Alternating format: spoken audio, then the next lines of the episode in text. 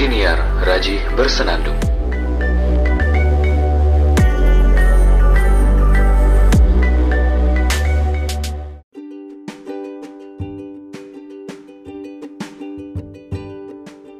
Selamat datang kembali di podcast Raji Bersenandung Sudah episode ke-97 Waduh, duh. bentar lagi 100 nih Kalau sudah episode 100, setelahnya itu saya pengen ada sesuatu yang baru deh Gak tahu ntar mau ganti season kah atau tetap lanjut tapi dengan konsep yang baru Entah, yang jelas saya ingin sesuatu yang baru nantinya Semoga semoga lancar dan mohon doanya ya Di episode kali ini saya akan membawakan sebuah topik yaitu galau, mengatasi galau. Karena kita sering sekali merasakan galau. Tapi sebelum itu kita coba ketahui dulu arti dari galau itu sendiri sebelum kita bahas mengenai mengatasi galau ya. Oke, kita coba cek artinya di KBBI. Galau. Galau. Artinya sibuk beramai-ramai, ramai sekali. Kemudian kacau tidak keruan. Tapi itu untuk pikiran. Nah, artinya ketika kita merasa galau berarti pikiran kita sedang kacau. Kayak gitu. Wow, wow, wow. Dan sebabnya pun bermacam-macam ya, ada karena patah hati, ada karena tugas yang tak kunjung selesai, hambatan-hambatan, apalagi mungkin karena musibah, ada suatu hal yang di luar kemampuan kita yang tiba-tiba terjadi itu banyak sekali yang menjadi penyebab galau. Nah, tinggal kita bagaimana mengatasi galonya itu.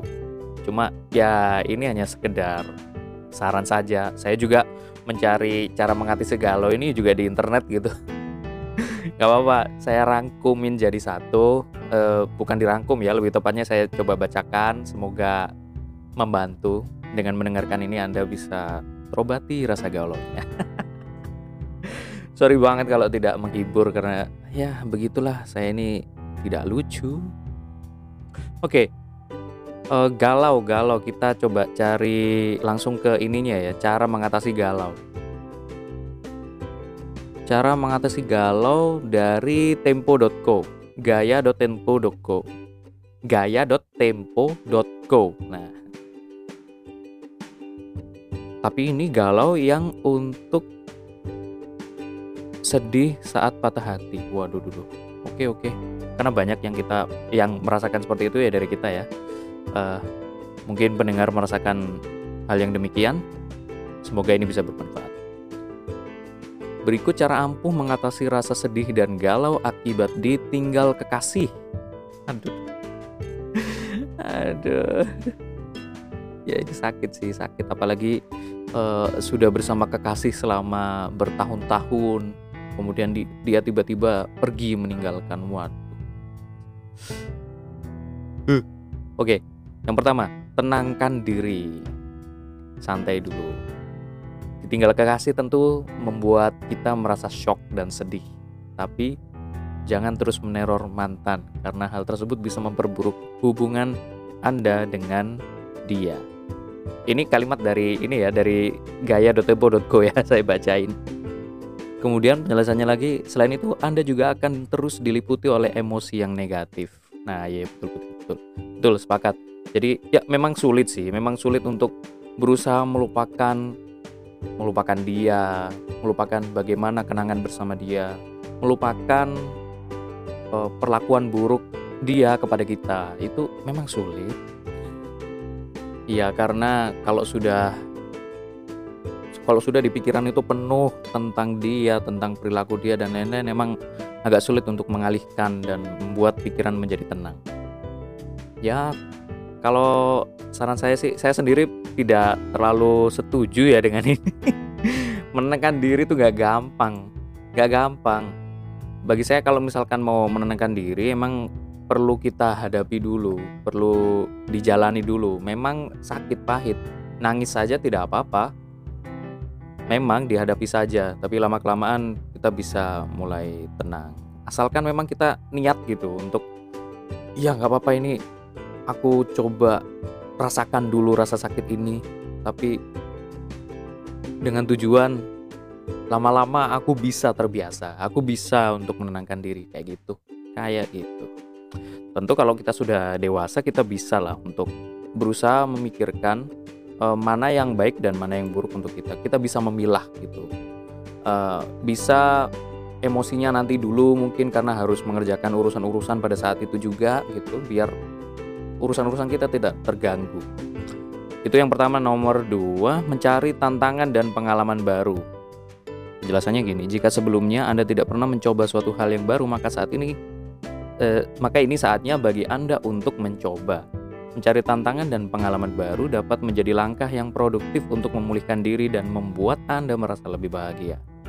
Ya sih betul betul betul. Uh, karena dengan mencari tantangan dan pengalaman baru ini akhirnya kita jadi teralihkan gitu, tidak memikirkan tentang dia yang meninggalkan kita, perilakunya, perilaku baik maupun buruk ya, kemudian sosok dia juga, kita jadi teralihkan dengan baik karena ada aktivitas baru, mencari tantangan baru dan pengalaman baru. Ini kalau ini sih saya setuju ya. Kemudian rutin berolahraga. Nah, olahraga ini menarik ini ini penjelasannya. Perpisahan bisa menimbulkan kesedihan yang sulit dikendalikan hingga menyebabkan stres. Dalam mengalihkan perasaan tersebut, cobalah untuk rutin berolahraga. Bukti menunjukkan bahwa latihan fisik dapat membantu mengatasi masalah, masalah suasana hati, masalah tidur, dan sulit konsentrasi. Ini menjadi salah satu langkah yang baik untuk pemulihan diri karena dapat menyebab, eh, menyebabkan menyehatkan tubuh. Betul, saya sepakat. Karena kalau nggak salah ya dengan uh, berolahraga itu ada hormon endorfin apa ya kalau nggak salah gitu. Nah dengan uh, hormon endorfin yang keluar itu tadi kebahagiaan akan muncul dalam diri kita. Maka dari itu tidak ada salahnya untuk rutin berolahraga. Dengan rutin berolahraga kita jadi semakin semangat, tidak yang terpuruk, harus mengurung diri gitu. Rasa galau itu nantinya akan jadi teralihkan juga gitu. Lanjut ke nomor 4, mencoba tersenyum. Kalau eh sorry, kalau yang rutin berolahraga ini saya sepakat, setuju. Uh, nomor 4, mencoba tersenyum. Merasa sedih, ini penjelasannya. Merasa sedih merupakan respons alami terhadap perpisahan dan akan menurun seiring waktu. Namun jika Anda ingin meningkatkan kebahagiaan, cobalah untuk tersenyum. Mencoba tersenyum dapat mengirimkan sinyal ke otak Anda bahwa Anda merasa bahagia. Ini dapat meningkatkan suasana hati sehingga merasa lebih baik. Bisa artinya ini tuh dengan tersenyum harapannya kita jadi optimis. Gak apa, ini pasti ada hikmah di balik peristiwa seperti ini. Oke, ngomong memang memang gampang. Tapi kenyataannya memang tidak seperti itu, sulit memang. Untuk uh, mencoba tersenyum dalam kondisi yang seperti itu berat, berat. Uh, tapi tidak ada salahnya untuk kita coba sesekali. Senyum aja. Oh. Meskipun berat coba aja dulu. Coba aja dulu. Sekali aja sekali. Kalau memang masih berat gak apa-apa. Lanjutkan uh, sedihnya tidak apa-apa. Tapi setelah itu cobalah senyum lagi tenangkan diri lagi. Oke. Okay. ya lumayan sih. Saya lumayan setuju dengan yang nomor 4 ini. Nomor 5 melakukan hal yang disenangi setelah ditinggal kekasih, Anda mungkin lebih banyak memiliki waktu luang daripada sebelumnya. Cobalah gunakan waktu tersebut untuk melakukan hal yang Anda senangi, seperti membaca buku, berkebun, merajut, menonton film, atau berlibur, dan lain-lain. Ini dapat membantu mengatasi kegalauan yang Anda rasakan. Ya betul sekali, betul banget. Kalau Anda suka, misalkan, suka menyanyi, Anda galau nyanyi aja. Itu rasa bahagia akan muncul atau kalau misalkan Anda lagi galau juga dan suka uh, jalan-jalan, ya sudah pergi jalan-jalan ke pantai, ke gunung, ke gunung misalkan biasanya anak gunung suka naik gunung untuk mengambil hikmah dari alam, kemudian uh, merenung juga tidak untuk melamun ya, kalau melamun nanti kesetanan. uh, pokoknya menikmati keindahan alam, mungkin juga dan lain-lain saya tidak pernah naik gunung yang lebih tahu manfaatnya anak-anak gunung anak-anak maksudnya teman-teman atau pendengar yang suka mendaki gunung mungkin lebih tahu manfaatnya tapi kalau misalkan memang hobi Anda naik gunung dan Anda merasakan galau karena ditinggal kekasih lebih baik Anda obati dengan naik gunung itu tadi maka keba- kebahagiaan itu akan muncul dan mengobati rasa galau Anda. Saya sepakat dengan nomor 5 ini.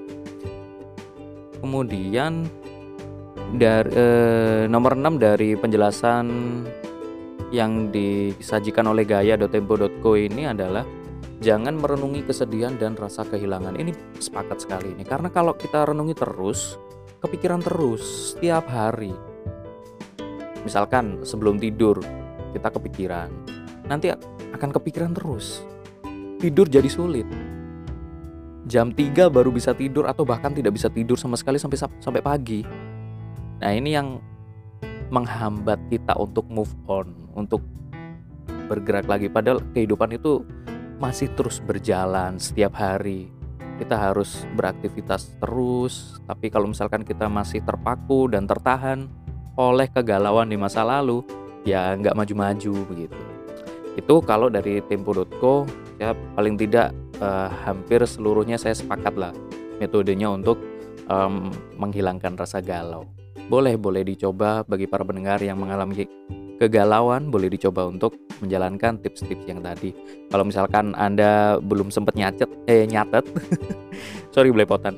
Kalau Anda belum sempat nyatet bisa di di di back lagi, di back lagi ke menit ke berapa tadi saya nggak nggak gitu. Oke, kita lanjut ke brilio.net. Dari Brilio ini ada begini 5 cara mengatasi kegalauan agar perasaan kembali positif. Nah, ini dari Brilio ada 5 poin. Yang pertama, hadapi dan selesaikan. Waduh, ini yang saya sepakat. Hadapi dan selesaikan. Karena kalau dibiarkan saja nanti akan menghantui setiap hari. Kalau kita hadapi dan selesaikan, maka dia akan bisa segera selesai dan kita bisa mikirin hal lain yang lebih penting. Kayak gitu. Kemudian yang kedua pilihlah dan jangan ragu. Ini ini. Ini penjelasannya ya. Seringkali kegalauan datang disebabkan kegundahan dalam menentukan pilihan. Yakin jalani ragu-ragu tinggalkan. Nah, kalau yakin dijalani kalau ragu-ragu ditinggalkan. Betul itu saya sepakat. Kalau misalkan kita bingung, kacau karena harus menentukan pilihan. Uh, mungkin pilihannya itu harus segera gitu. Saran saya sih coba tenang dulu, uh, pikirkan uh, baik-baik, mungkin bisa dengan diskusi. Baru setelah itu segera melakukan pilihan, menentukan pilihan kok melakukan pilihan, menentukan pilihan. Karena kalau pilihan itu tidak segera ditentukan, dia akan uh, ya berjalan terus dan kita masih saja dihantui dengan pilihan-pilihan itu. Lagi, lagi-lagi kita nggak bisa beranjak ke mana-mana gara-gara ada satu hal yang belum selesai ini yaitu pilihan itu tadi. Kayak gitu. Saya sepakat dengan ini. Kemudian yang ketiga berpihaklah. Oh, menarik nih apa nih penjelasannya nih. Kegalauan terkadang disebabkan karena tidak berani dalam berpihak. Iya sih, pada suatu keadaan, kamu dihadapkan pada keadaan yang menuntut memberikan keberpihakanmu, maka berpihaklah pada pemberi manfaat terbanyak. Hmm, menarik nih, bentar, bentar. Berpihak berarti kamu memilih lingkungan yang dapat membuat kamu menjadi lebih baik. Contoh keberpihakan misalnya kamu menemukan kecurangan di lingkungan kerja dan menuntut untuk berpihak pada kebenaran dengan menindak para pelaku kecurangan tersebut. Hal ini adalah bentuk keberpihakan yang baik walaupun akan ada saja orang yang tidak menyukaimu. Oh gitu, oke oke oke. I see, I see. Sepakat sih, bener bener bener. Kita kadang uh, galau gitu, merasakan pikiran yang kacau kalau kita tidak memihak ke salah satu pihak.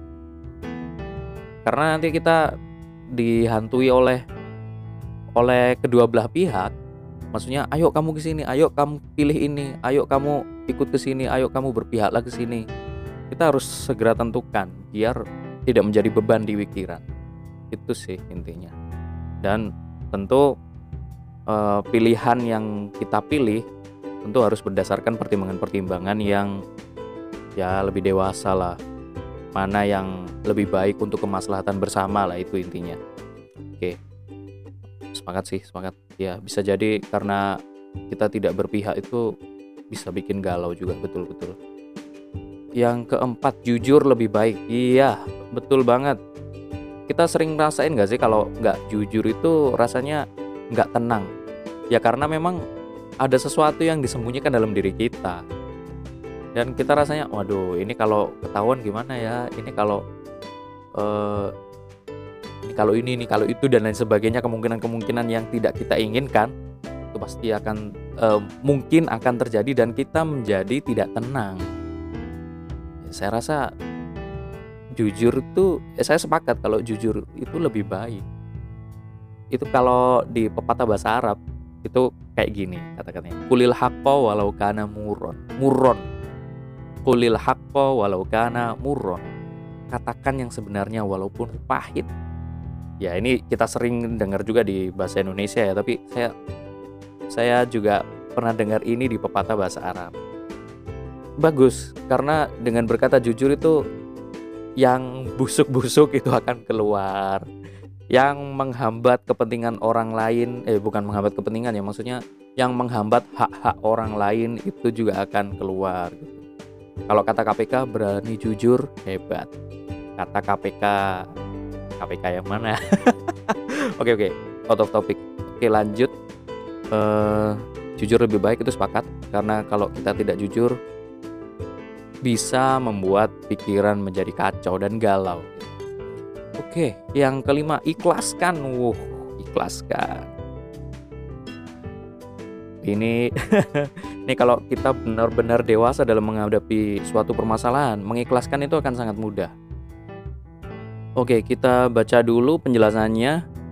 Dalam satu kondisi akan sangat susah melepaskan sesuatu yang pernah dimiliki. Asik.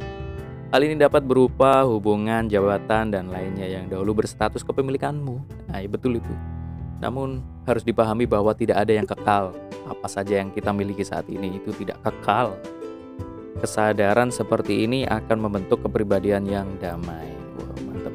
Betul, kalau kita sadar bahwasanya tidak ada yang abadi kayak kata Peter Pan, tak ada yang abadi, ya kalau sesuatu itu sudah tidak menjadi milik kita maka kita akan mudah mengikhlaskan. Dan itu menurut saya menurut saya pribadi itu tahap manajemen kolbu yang lumayan tinggi. Woi manajemen kolbu bahasanya. Ah begitulah pokoknya. Itu kalau dari Brilio saya sepakat sih. Mungkin para pendengar uh, mendapatkan bahwasannya yang saya sampaikan barusan itu bermanfaat silahkan dipraktekkan kita baca satu lagi ya dari Sehat Q. Waduh. www.sehatq.com. Gak tahu nih. Belum pernah denger sih. Semoga trusted ya. Judulnya apa nih? 10 cara menghilangkan sakit hati untuk hilangkan kegalauan. Waduh, sakit hati campur galau. Jadilah ledakan bom atom.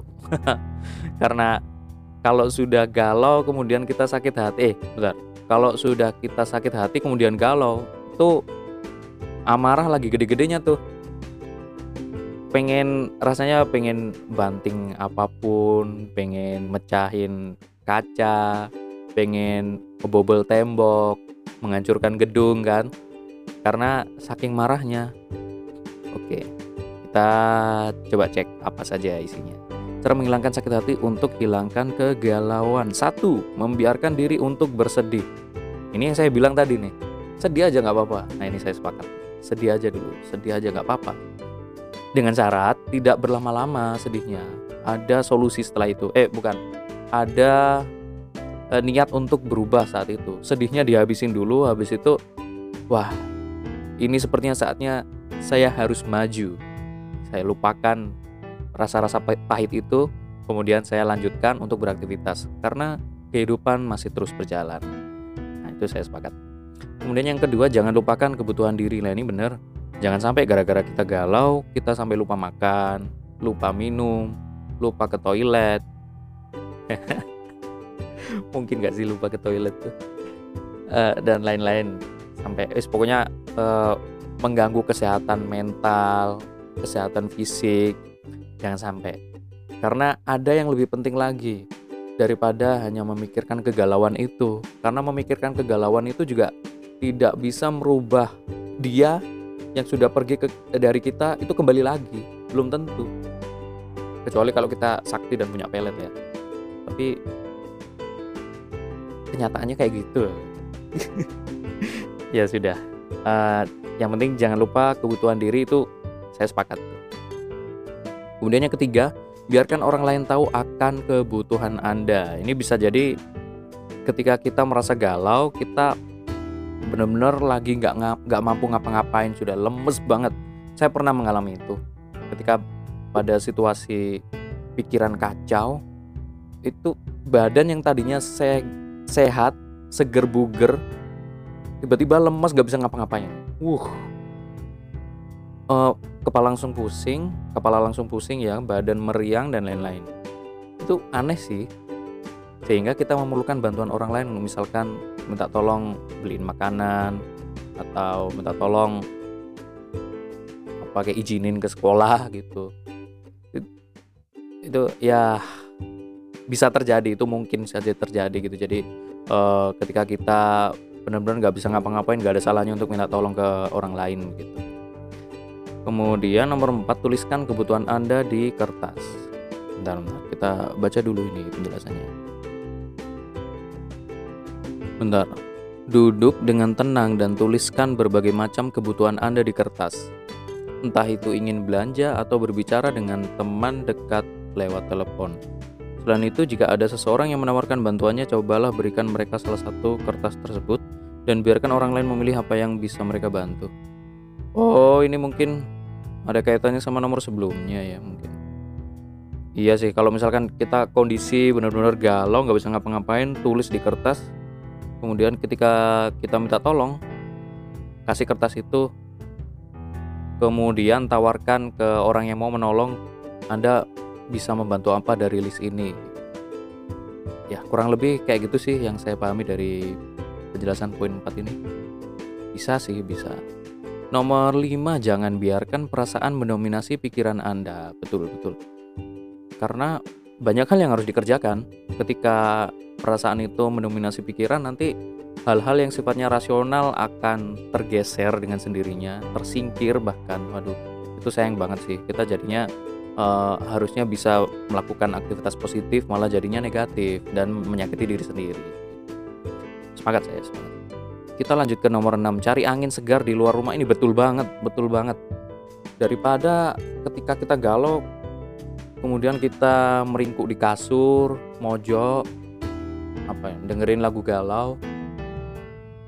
Mending keluar, jalan-jalan, menghirup udara segar, kemudian melihat pepohonan yang hijau, melihat orang ramai beraktivitas, itu justru malah kita jadi merasakan rasa syukur. Oh, alhamdulillah atau oh, syukurlah aku bisa beraktivitas, aku bisa menikmati indahnya dunia ini dan lain sebagainya, macam-macam. Kemudian nomor 7 Hargai kenangan indah bersama mantan kekasih. Waduh. Aduh, kenapa ada poin ini? Ya, ya betul sih, kita harus hargai itu. Karena pengalaman yang kita lalui dengan mantan kekasih itu bukan berarti itu sia-sia ya. Itu bisa jadi pelajaran dan mungkin jadi bagian memori yang indah. Aduh. Betul gak sih yang aku bilang ini? Bentar, ini di penjelasannya apa ya? Meskipun Anda sudah putus cinta dengan mantan kekasih, jangan selalu melihat sisi buruknya. Tentunya tetap ada kenangan-kenangan indah bersama mantan kekasih yang harus dihargai. Dihargai ya bukan di benar-benar di dikultuskan, dituhankan gitu tidak ya. Atau benar-benar dipikirin tiap hari gitu, tidak dihargai. Dihargai itu maksudnya ya tidak benci sepenuhnya. Gimana sih aduh aku khawatir salah ngomong ini. Ya, ya pokoknya begitulah. Kita perlu untuk menghargai kenangan-kenangan yang indah itu sebagai pelajaran juga. Dan ya untuk kebaikan diri kita sendiri, biar hidup kita ini ada sisi baiknya, ada hal-hal indah yang sangat sangat disayangkan kalau kita hapus dari memori kita. Eh, tapi tentu dengan pemikiran yang dewasa ya, maksudnya uh, ini juga ngapain ada poin ini, aduh. Oke lah, uh, kita hargai kenangan indah bersama mantan kekasih.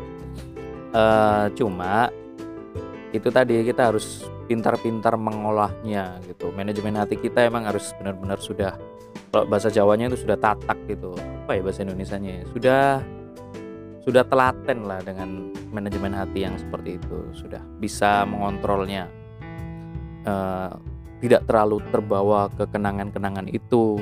Tetap dihargai tapi tidak yang benar-benar terhantui dengan kenangan-kenangan indah dengan mantan gitu. karena bisa jadi di kehidupan sekarang Anda memiliki kekasih yang baru yang menemani Anda sampai akhir hayat nanti. Ya jangan sampai dikhianati dong kayak gitu. Itu nomor 7 nomor 7 ini lumayan lumayan bikin pusing ya. Nomor 8 jangan terburu-buru mencari pasangan baru. Ini bener banget.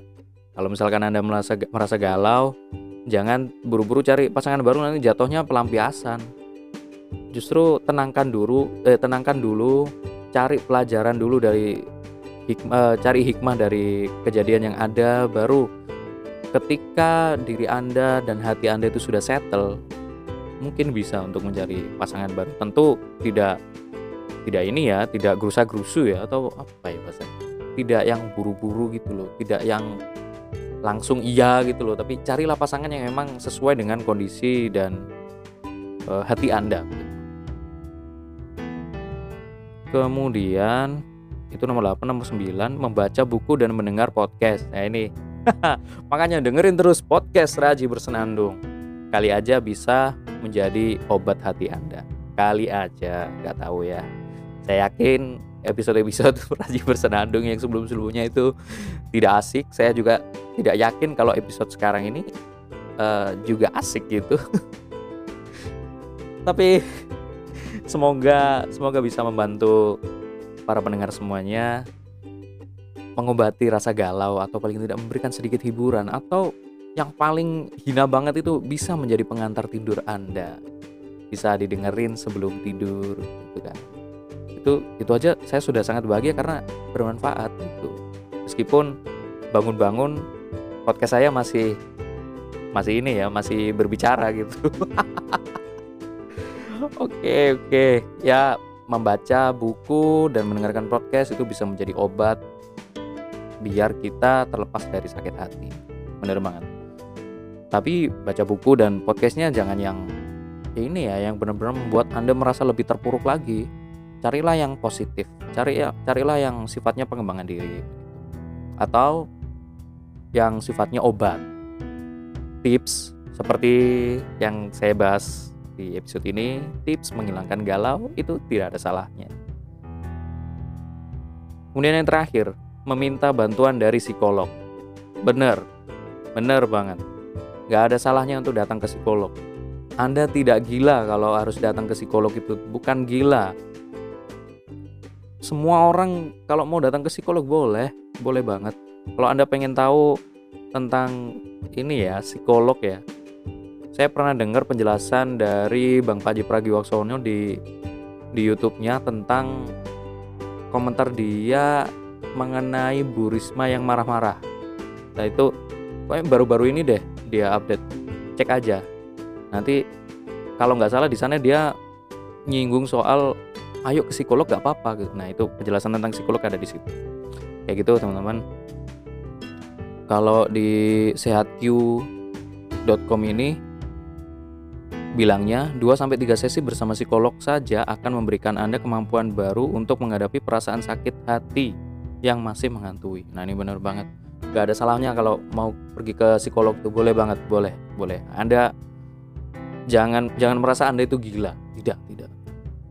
Nah ngomong gila aja udah salah ini. Harusnya anda bukan dengan gangguan jiwa bukan bukan bukan.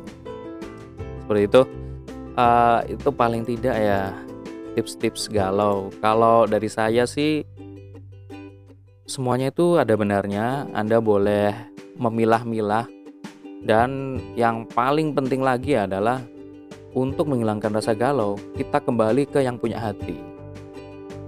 Dan yang punya hati adalah yang maha kuasa. Tuhan yang maha kuasa, Allah Subhanahu wa taala uh, adalah yang punya hati, yang punya kehidupan kita begitu.